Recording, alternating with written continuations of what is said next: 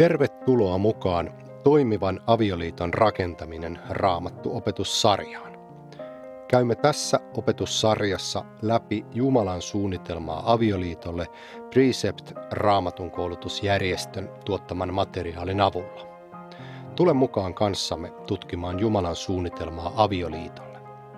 Voit halutessasi tilata kirjan Toimivan avioliiton rakentaminen kotisivujemme kautta. Recept Iltalehti.fi. Kirjan hinta on 10 euroa, sisältäen postituskulut.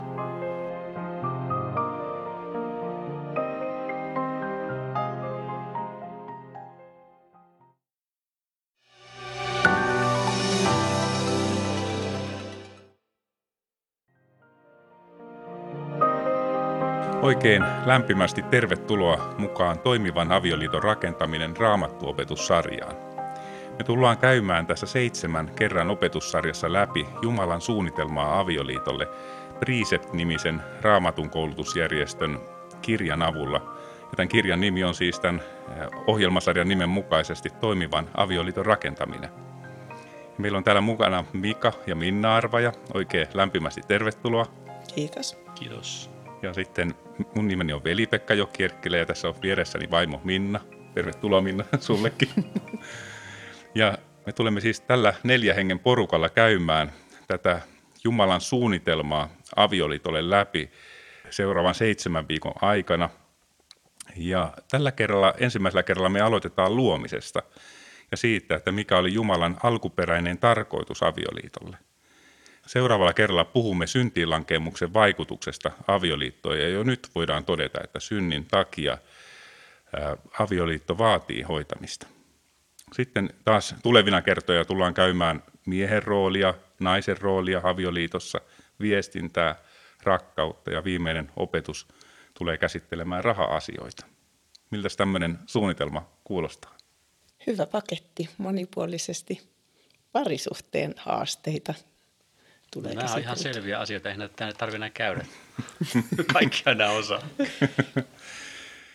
Ja se on tosiaan hirmu tärkeää niin kuin mennä sinne Jumalan suunnitelmaan sisälle, että mikä on se Jumalan ajatus näistä, näistä alueista, mitä tässä äsken lueteltiin, ja, ja niin kuin sen kautta ymmärtää, että Jumalan se suunnitelma on hyvä meidän avioliitoille, ja Jumala on viisas. Hän ei ole turhaan niin kuin tämmöisiä, tämmöisiä niin kuin ajatuksia avioliitosta. Me ei tässä tulla kiistelemään mielipiteistä, vaan katsotaan vain, että mitä Raamattu sanoo yksinkertaisesti näistä, näistä asioista. Ja me käytetään tosiaan tätä Preceptin raamattukoulutusmateriaalia hyödyksemme. Tämä materiaali ohjaa meitä niin kuin tutkimaan raamattua itsenäisesti, tutkimaan raamattua, että mitä raamattu todella sanoo. Ja tämä perustuu tämä materiaalin eh, menetelmä sellaiseen kuin raamatun lukemis- tai tutkimismenetelmään kuin induktiivinen raamatun lukeminen, induktiivinen raamatun tutkiminen – Tämä induktiivinen sana ei tarvi hirveästi pelästyä. Se tarkoittaa sitä, että mennään sisään raamattuun. Että haetaan raamatusta vastauksia sille, että, että mitä, mitä raamattu tarkoittaa. Eli raamattua selitetään raamatulla. Ja voidaan sanoa, että induktiivisessa menetelmässä on olemassa kolme eri vaihetta siinä raamatun lukemisessa. Ensimmäinen vaihe, joka on äärettömän tärkeä vaihe, on havainnointi. Eli hidastetaan lukunopeutta ja havainnoidaan tarkasti tekstiä tekemällä tekstiin esimerkiksi alleviivauksia tai merkintöjä, että me emme jättäisi huomioimatta tekstissä mitään olennaista, tai ettemme lukisi tekstiin sellaista, mitä siinä ei oikeasti sanota. Toinen vaihe on sitten johtopäätösten tekeminen. Ja se johtopäätösten tekeminen siis tarkoittaa sitä, että mitä teksti tarkoitti silloin, kun se kirjoitettiin. Ja kolmas vaihe, joka on kanssa äärettömän tärkeä vaihe, on se, että miten voin soveltaa tämän totuuden omaan elämääni. Tämä so- soveltaminen on tosi tärkeää, että tämä, se tuo juuri sen rikkauden elämään. Induktiivisen menetelmän erityisenä pointtina on se, että jokainen tekee itse tulkinnan raamatun tekstistä ilman, että kukaan sanelee sitä ylhäältä päin. Kun ihminen itse tekee tulkinnan siitä tekstistä, niin se on jotenkin se kun menee syvemmälle sinne ihmisen mieleen ja ihmisen henkeen. Me ollaan Minnan kanssa aikaisemmin perehdytty jo näihin Riiseptin raamatun koulutusmateriaaleihin, joita on siis monista muistakin aiheista kuin avioliitosta. Ja me viehätyimme erityisesti siitä, että tämä koulutus tähtää siihen, että ihminen oppisi itse tekemään johtopäätöksiä tekstistä ja soveltamaan raamatun tekstiä käytännön elämään. Me emme siis kiistele mielipiteistä, niin kuin tuli jo tässä sanottua, vaan katsotaan vain yksinkertaisesti, mitä Raamattu sanoo. Ja sitten se on jokaisen ihmisen oma asia, että haluaako ottaa sitä vastaan vai ei. Mutta mennään tähän avioliittoaiheeseen, ja tämä on ihan hirmu tärkeä aihe. Tämä on ihan semmoinen, mikä on, voin sanoa, että niin kuin yhteiskunnan hyvinvoinnin kannalta kaikkein ehkä tärkeimpiä aiheita, mitä, mitä voidaan käsitellä. Ja miten teillä Mika ja Minna, kuinka kauan te olette ollut naimisissa? Vuodesta 1992 ja se tekee 26 ja risat vuotta. Se on aika pitkä pätkä. Oliko teillä sellainen jonkunlainen seurusteluvaihe ennen sitä vai, vai sellainen pidempi vaihe vai menittekö hyvin pian naimisiin sen jälkeen, kun aloititte seurustelemaan? Kyllä me yli kolme vuotta seurusteltiin. Joo. Me meillä Minnan kanssa, me ollaan oltu 30 vuotta naimisissa, me seurusteltiin muistaakseni puoli vuotta. Puoli, puoli vuotta suunnilleen, joo, että se oli sellaista hyvin nopeata, nopea temposta silloin. Mites, onko tullut koskaan teille semmoisia vaiheita avioliitossa vastaan, että olisi tehnyt mieli heittää hanskat tiskiin? Ainakin semmoisia vaiheita, että olisi tuntunut ehkä jopa helpommalta – No, en ehkä allekirjoita kuitenkaan sitäkään. Vaiheita, vaiheita milloin sitä on mietitty. Joo. Tietäen kuitenkin, miten vaikea ratkaisu myös avioero on. Joo. Miten nyt kun katsoo niin kun takautuvasti sitä, niin, niin onko semmoinen, että onneksen silloin päätynyt avioeroon? Onko semmoinen niin oikein, että... No ehdottomasti. Ehdottomasti. Kyllä, kyllä kyllä niin paljon, paljon se avioliitto, kun, kun ne menee rikki, niin niin paljon siitä on vaan, ei pelkästään avioparille, vaan monelle monelle muulle ihmiselle siitä haittaa ja eikä se, eikä se mene paremmaksi. Jokainen pitäisi katsoa vain yksinkertaisesti peiliin. Mitäs sä Minna sanoisit meidän avioliitosta? Tämä onkin vaikea, vaikea kysymys näin nyt, kun on avioliitto kunnossa. No, mä olin ainakin lähdössä pois kotoa, että en olisi aikaisemmin halunnut asua sun kanssa enää saman katon alla, mutta onneksi Jumala tuli ja muutti meidän avioliiton.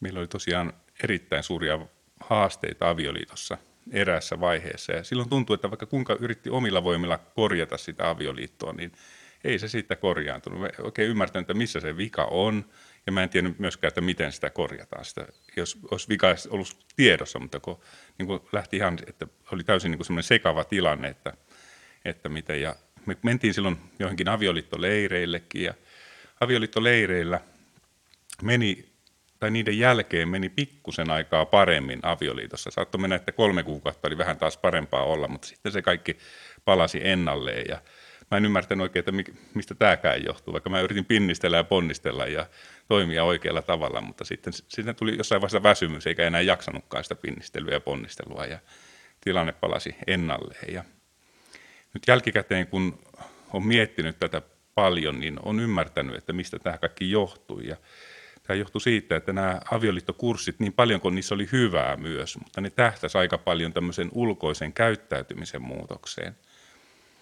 mutta koska sisin pysyi samana, niin se aina palasi sitten se entinen käyttäytymismalli takaisin. Eli ulkoisen käyttäytymisen muutos ei ollut pysyvää minussa näiden kurssien, kurssien vaikutuksesta, mutta sitten vuonna 2011 Jumala muutti meidän elämän ja Jumalan sana ja Jumalan voima tuli meidän elämäämme ja se sai aikaan sisäisen muutoksen, jonka kautta sitten tämä käyttäytyminen myös muuttui. Eikä meillä on tietoa omakohtaisesti, mitä Jumalan sana voi todella tehdä. Ja nyt mä haluan sanoa, että jos radion ääressä on joku kuulija, joka saattaa kamppailla tällä hetkellä avioliiton vaikeuksien keskellä, niin uskon, että me kaikki halutaan rohkaista nyt tässä näin, että, että on olemassa todellinen toivo muutokselle on olemassa todella muuttava voima, joka voi niin kuin todella, todella hankalan tilanteenkin muuttaa. Mutta se muutos tulee Jumalan sanan kautta, Jumalan sanan voiman kautta, että se on tosi tärkeää ymmärtää, että se Jumalan sana on ainoa niin kuin voima, joka pystyy tekemään ihmisessä sisäistä muutosta.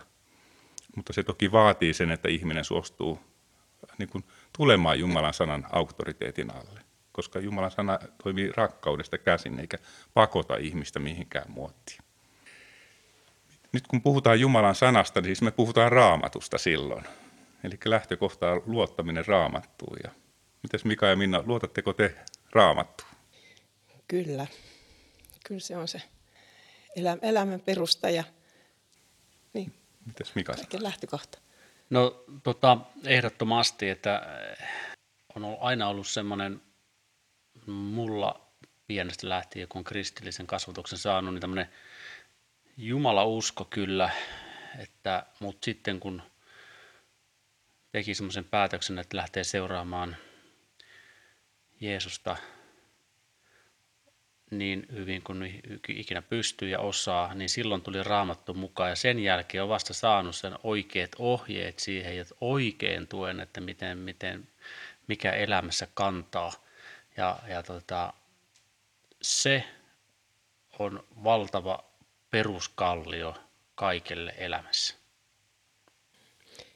Vähän samanlainen kokemus meilläkin on, että sit siinä vaiheessa, kun avioliiton ristiriidat kävi kävi niin, kuin niin haasteelliseksi, että ei, ei enää omin voimin, voimin pystytty jatkamaan. Ja sitten mietittiin, että lähdetäänkö pariterapiaa vai lähdetäänkö avioliittoleirille ja päätettiin lähteä avioliittoleirille.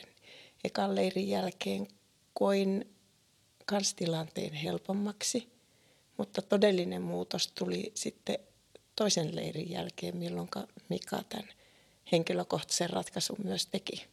Se oli 20 vuoden rukouksen tulos myös. Et sen jälkeen koin, että meillä syntyi vasta semmoinen todellinen yhteys. No jos ajatellaan tähän raamattuun luottamista, niin minkä perusteella te luotatte raamattuun? Raamatussa, vaikka siellä välillä on sellaisia asioita, joita ajattelee, että ne ei ole tämän maailman mukaisia, niin kuitenkin osoittautuu todeksi, jos niiden mukaisesti elää. Ja ne asiat, mitä raamatussa kerrotaan, niin mm, myös esimerkiksi luomisesta ja tosiaan tämmöisistä periaatteista, esimerkiksi ihmissuhteista, niin ne toimii. Ja kyllä Jumala myös vakuuttaa sen oman sanansa todeksi. Se on elävää Jumalan sanaa. Joo, voisi sanoa kaikille kuulijoille, että uskallatteko kokeilla? suosittelen, toimii. Ja mä kanssa niin painotan tätä raamatun testaamista, että jokainen voi lähteä välittömästi testaan, että onko parempi esimerkiksi rakastaa vihamiehiä vai vihata vihamiehiä. Onko parempi siunata vihamiehiä vai kirota vihamiehiä. Aivan. Jos lähtee sen siunauslinjalle, niin siinä saa nähdä sen raamatun sanan voima ja sen totuuden. On, totta kai on paljon muitakin argumentteja, minkä perusteella voidaan perustella sitä, että raamattu on todella luotettavaa, todella Jumalan sanaa. Mutta minusta tämä kaikkein niin kuin, hienoin argumentti se, että lähtee testaamaan, lähtee elämään sitä todeksi, mitä Jumala sanoo raamatussa.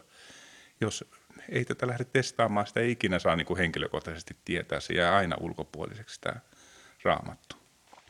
Niin musta tuntuu siltä, että, että kun lähtee seuraamaan, niin elämässä jotenkin semmoinen polku kulkee, näkymätön polku, jota pitkin sitä sitten niin kuin raiteille hyppää, ja se vie vähän niin kuin automaattisesti eteenpäin sinne suuntaan, minne pitäisikin mennä. Kun ei seuraa raamattua, niin siellä vähän pallo hukasta, että mihin se oikein pitäisi mennä. Joo, se oli hyvä kuvaus kyllä. Kaikki semmoinen, mikä raamatun lukemisesta ja raamatun ohjeistuksesta on tärkeää ymmärtää, että että se, me, meillä on tässä neljä ihmistä, joka niin kuin voi vakuuttaa, että se johtaa hyvää elämään, mutta sitten se, niin kuin se tärkeä asia on se, että se raamatun sana ei saa olla semmoista vain ulkoista lakia, jota on niin, niin sanotusti pakko noudattaa, vaan nähdään, että siinä on oikein se, oikeasti se Jumalan hyvyys.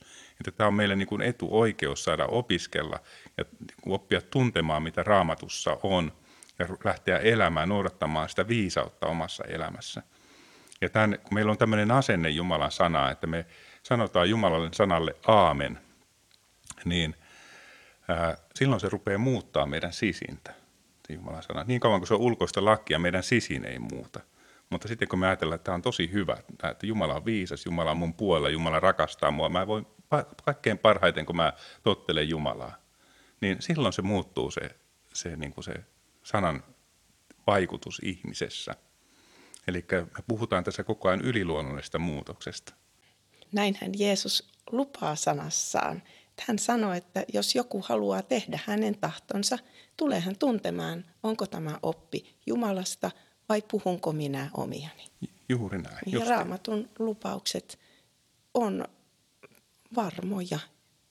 Ja kun tästä sisäisestä muutosta, muutoksesta puhutaan, niin mä oon saanut tosi lempeä ja mukavan vaimon. Oli Minna kiva aikaisemminkin, mutta kyllä se, niin se, se on jotenkin niin mukava olla Minnan kanssa nyt siis elää yhdessä ja se, se on niin kuin semmoinen niin kuin ihana semmoinen lempeä nöyryys, semmoinen rakast, rakastavuus tullut Minnaan, mikä on niin kuin voimistunut ja että se on tosi kiva se muutos. Oletteko muut huomannut mitään muutoksia ympärillänne? Tietysti se muutoksen huomaa toisesta helpommin kuin itsestään, niin tota, kyllä sen uskonratkaisun jälkeen Mikasta on tullut taas lempeä. Hyvä, eli tämmöisiä asioita me ruvetaan nyt tutkimaan ja mennään ihan kohta tähän toimivan avioliiton rakentaminen kirjaa. Ja, eli meillä on siis tänään tarkoitus käsitellä Jumalan suunnitelmaa avioliitolle. Lähdetään tällöin liikkeelle luomisesta, kun me ajatellaan sitä Jumalan suunnitelmaa, mutta ennen tätä itse kirjaa menemistä, niin mennään pienelle tauolle.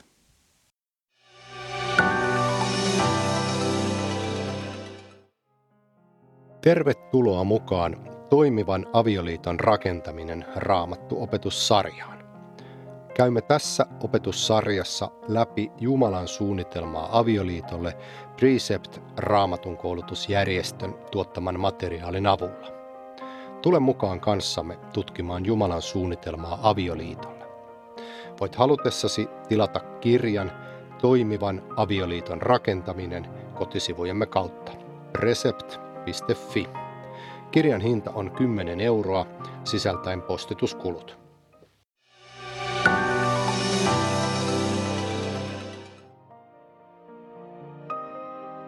No niin, tervetuloa takaisin tähän toimivan avioliiton rakentaminen opetussarjaa. Ja me siis tutkitaan Jumalan suunnitelmaa avioliitolle ja täällä on kanssani studiossa Mika ja Minna Arvaja ja Minna Jokierkkilä ja minä olen siis Veli-Pekka Jokierkkilä.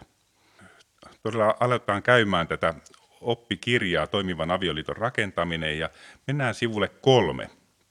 Ja mennään luomiskertomukseen, katsotaan, että mikä oli Jumalan alkuperäinen suunnitelma avioliitolle.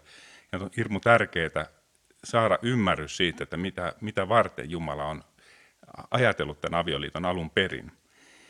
Ja luetaan ensimmäisen Mooseksen kirjan ensimmäisestä luvusta jakeet 26-28 ja alleviivataan sieltä kaikki sanat, jotka viittaa ihmiseen. Eli jos on vaikka ihminen tai hän, niin tämmöiset sanat alleviivataan. Ja tämän alleviivauksen tarkoituksena on se, että me ensinnäkin hidastetaan lukunopeutta ja että me havainnoidaan varmasti kaikki, mitä tähän tekstiin on kirjoitettu. Ja aloitetaan sieltä jakeesta 26, siis ensimmäinen Mooseksen kirja, ensimmäinen luku.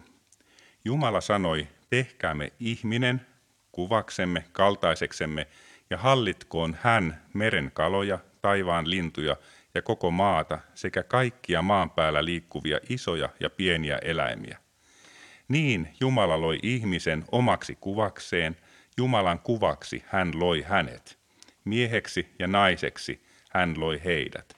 Jumala siunasi heidät ja sanoi heille, olkaa hedelmälliset, lisääntykää, täyttäkää maa ja ottakaa se valtaanne. Teidän vallassanne ovat meren kalat, taivaan linnut ja kaikki maan päällä liikkuvat eläimet. No mitä me nyt opitaan ihmisestä näistä jakeista? Jumala loi ihmisen kuvakseen, Joo, kaltaisekseen. Jumalan tarkoitus ihmisen luomisessa oli se, että ihmisestä tulisi Jumalan kuva, Jumalan kaltainen. Mitä tämä tarkoittaa, tämä Jumalan kuvana oleminen? Jumala varmasti niin kuin loi ihmisen niin kuin semmo, semmoiseksi tai äm, niihin luonnepiin luonteen piirteineen, mitä Jumalalla on. Että meidän piti heijastaa, ihmisen tuli heijastaa sitä Jumalan ominaisuuksia. Kyllä. Eli Jumala on hyvä, niin Jumalan tarkoitus oli, että ihminen heijastaisi hänen hy- hyvyyttään luoma, muulle luomakunnalle. Mitäs muuta me opitaan tästä ihmisestä tai miehestä ja naisesta? Jumala loi miehen ja naisen ja siunasi heidät. He ovat siunattuja, kyllä. Molemmat on Jumalan luomia. Molemmat on luotu Jumalan kuvaksi. Eli mies ja nainen on täysin yhtä arvokkaita Jumalan kuvina.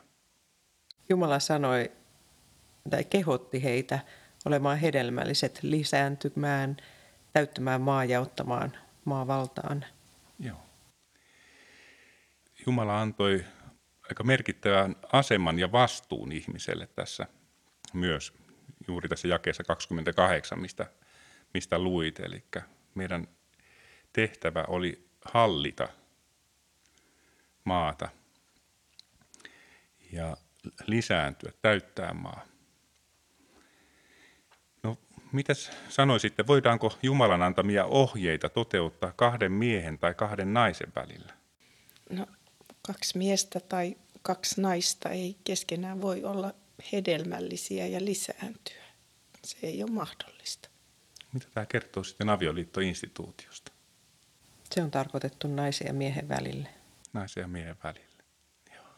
Mitä mieltä te olette sitten, kun tästä on olemassa nyt paljon erilaisia käsityksiä ja meidänkin evankelisuutelaisen kirkon sisällä paljon kiistellään tästä asiasta, niin mitä, miten te tämän kysymyksen näette tässä valossa? No mä en halua tuohon oikeastaan mitään sanoa, kun se ei ole mun mielipiteestä kiinni, vaan Raamattu kertoo, miten se asia pitäisi olla ja meidän turha siinä rypistellä sitä, sitä vastaan ja kuvitella erilaisia vaihtoehtoja, kun ei niitä oikeastaan ole yhtään muuta kuin tämä yksi. Tietysti voidaan sanoa, että me ei oteta tätä vastaan, että me niin kuin kapinoidaan tätä sanaa vastaan tai tulkitaan se jollain toisella tavalla, mutta kyllä tämä aika selkeä, selkeästi on kirjoitettu tähän, tähän kohtaan. Että, ja Jumala on kaikki valtias, hän olisi pystynyt kirjoittamaan sen paljon epäselvemminkin tähän sillä tavalla, että se olisi niin kuin väljemmin tulkittavissa. Että, mutta, mutta meillä on oikein ajatella, että Jumala on ollut sekä kyvykäs että halukas ilmaisemaan todella tahtonsa raamatussa. Että me, me niin olla epävarmuudessa siitä, että mitä tämä nyt tarkoittaa tämä kohta. No mitä se tarkoittaa sitten, että Jumala antoi sekä miehelle että naiselle saman tehtävän? Jumala siunasi heidät ja sanoi heille, ottakaa maa valtaanne. Mi- mitä tämä tarkoittaa? Just niin sekä miehelle että naiselle tullut tämä sama tehtävä. Tehtävä, tehtävä oli tarkoitettu varmasti yhdessä tehtäväksi. Kyllä. Tehdään yhdessä, yhdessä tehtäväksi. Onko jotain muuta vielä, mitä, minkälaisia näkökantoja tämä voisi Eli tehdään yhdessä, molempia tarvitaan tämän tehtävän tekemiseen. Molemmat on tasa-arvoisia sen tehtävän sen, kyllä. suhteen. Ja yhtä arvokkaita, niin. vaikka erilaisia. Niin. Että vain yhdessä me onnistutaan. Kumpikin tarvitsee toista sen tehtävän tekemiseen. Ja myös niin kuin vastuun näkökulmasta, niin se vastuu on myös yhteinen niin tältä osin.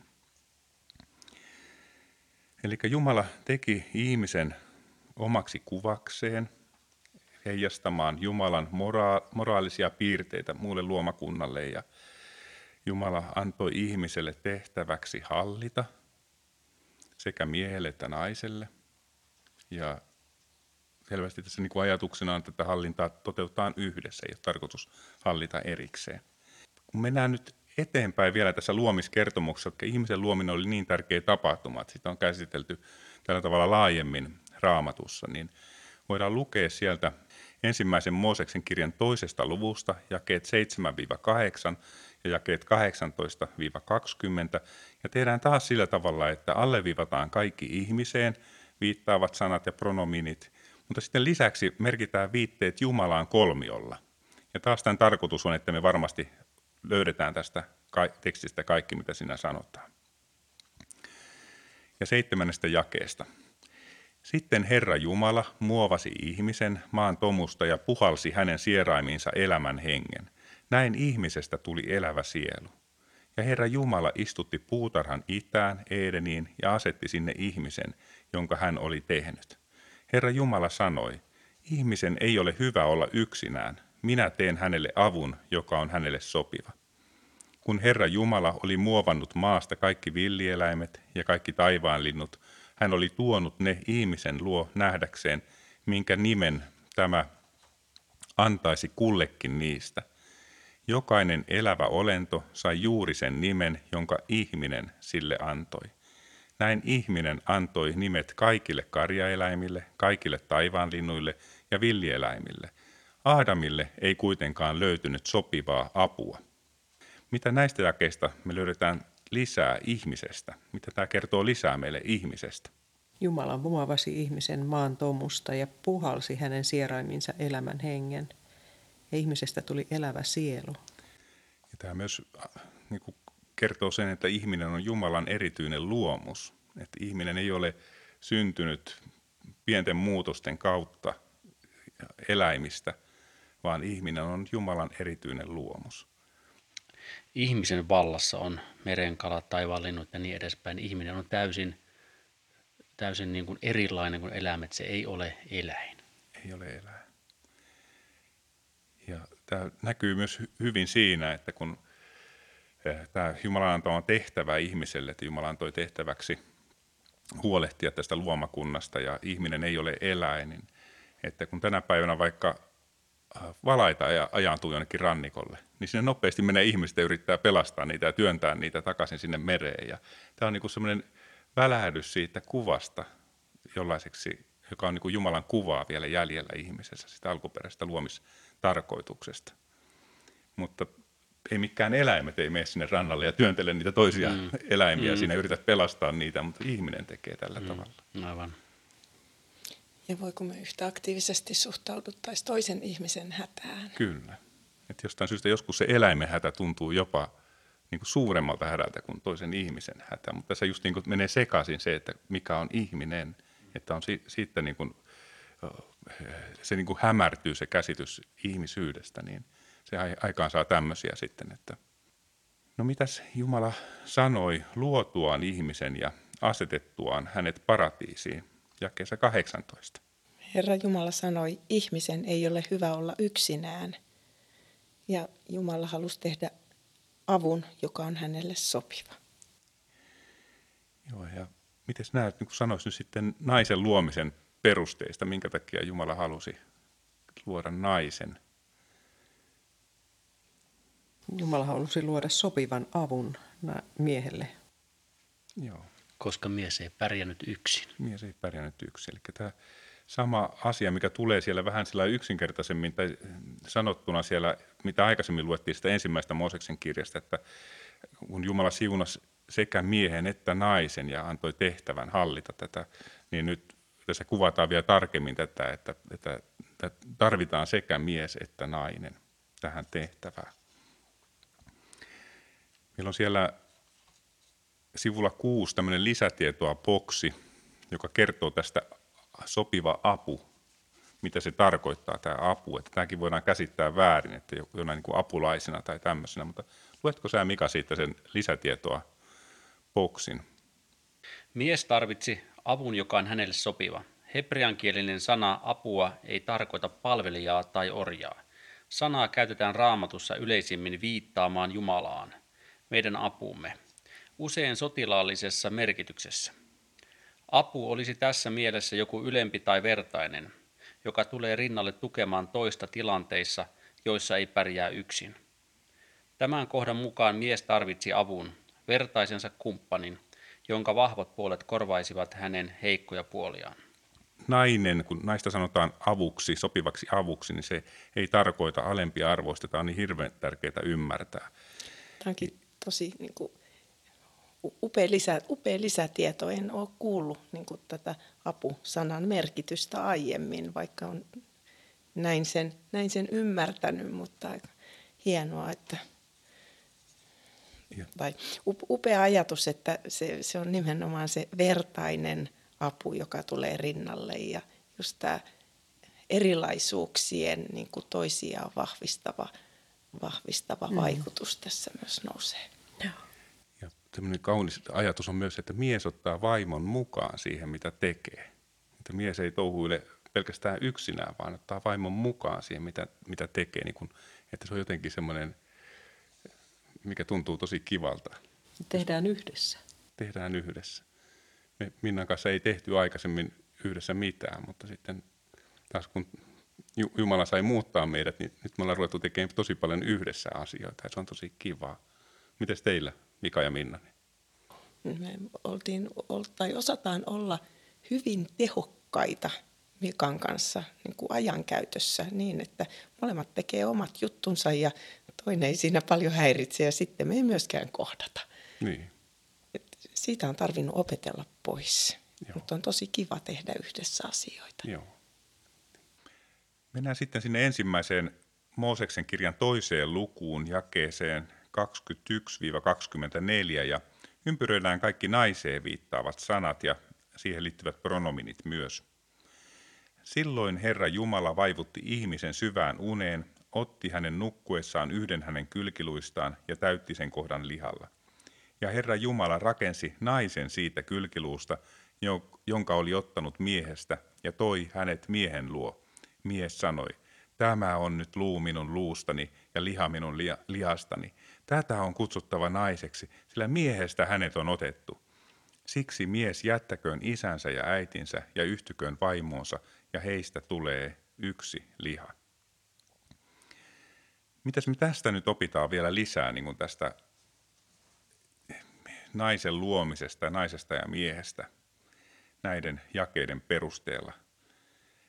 Miksi ensinnäkin nainen luotiin? Jumala loi naisen miestä varten. Miestä varten. Toi hänet miehen luo, jakeessa 22. Ja miten mies reagoi siihen, kun hän näkee, hän näkee tämän naisen ensimmäistä kertaa. Ajatelkaa, tämä on ollut mahtava hetki maailmanhistoriassa, kun ensimmäinen nainen on ollut ja mies näkee. Miten mies reagoi siihen? No se reagoi samalla tavalla kuin mä reagoin aina, kun mä näen rakkaan vaimon Minna, että wow! näin, näin se on. Että. No ketä varten nainen luotiin ja miksi tämä on niin tärkeää ymmärtää? Siis nainen luotiin miestä varten. Joo, eli miehen ei ole tarkoitus pärjätä yksin.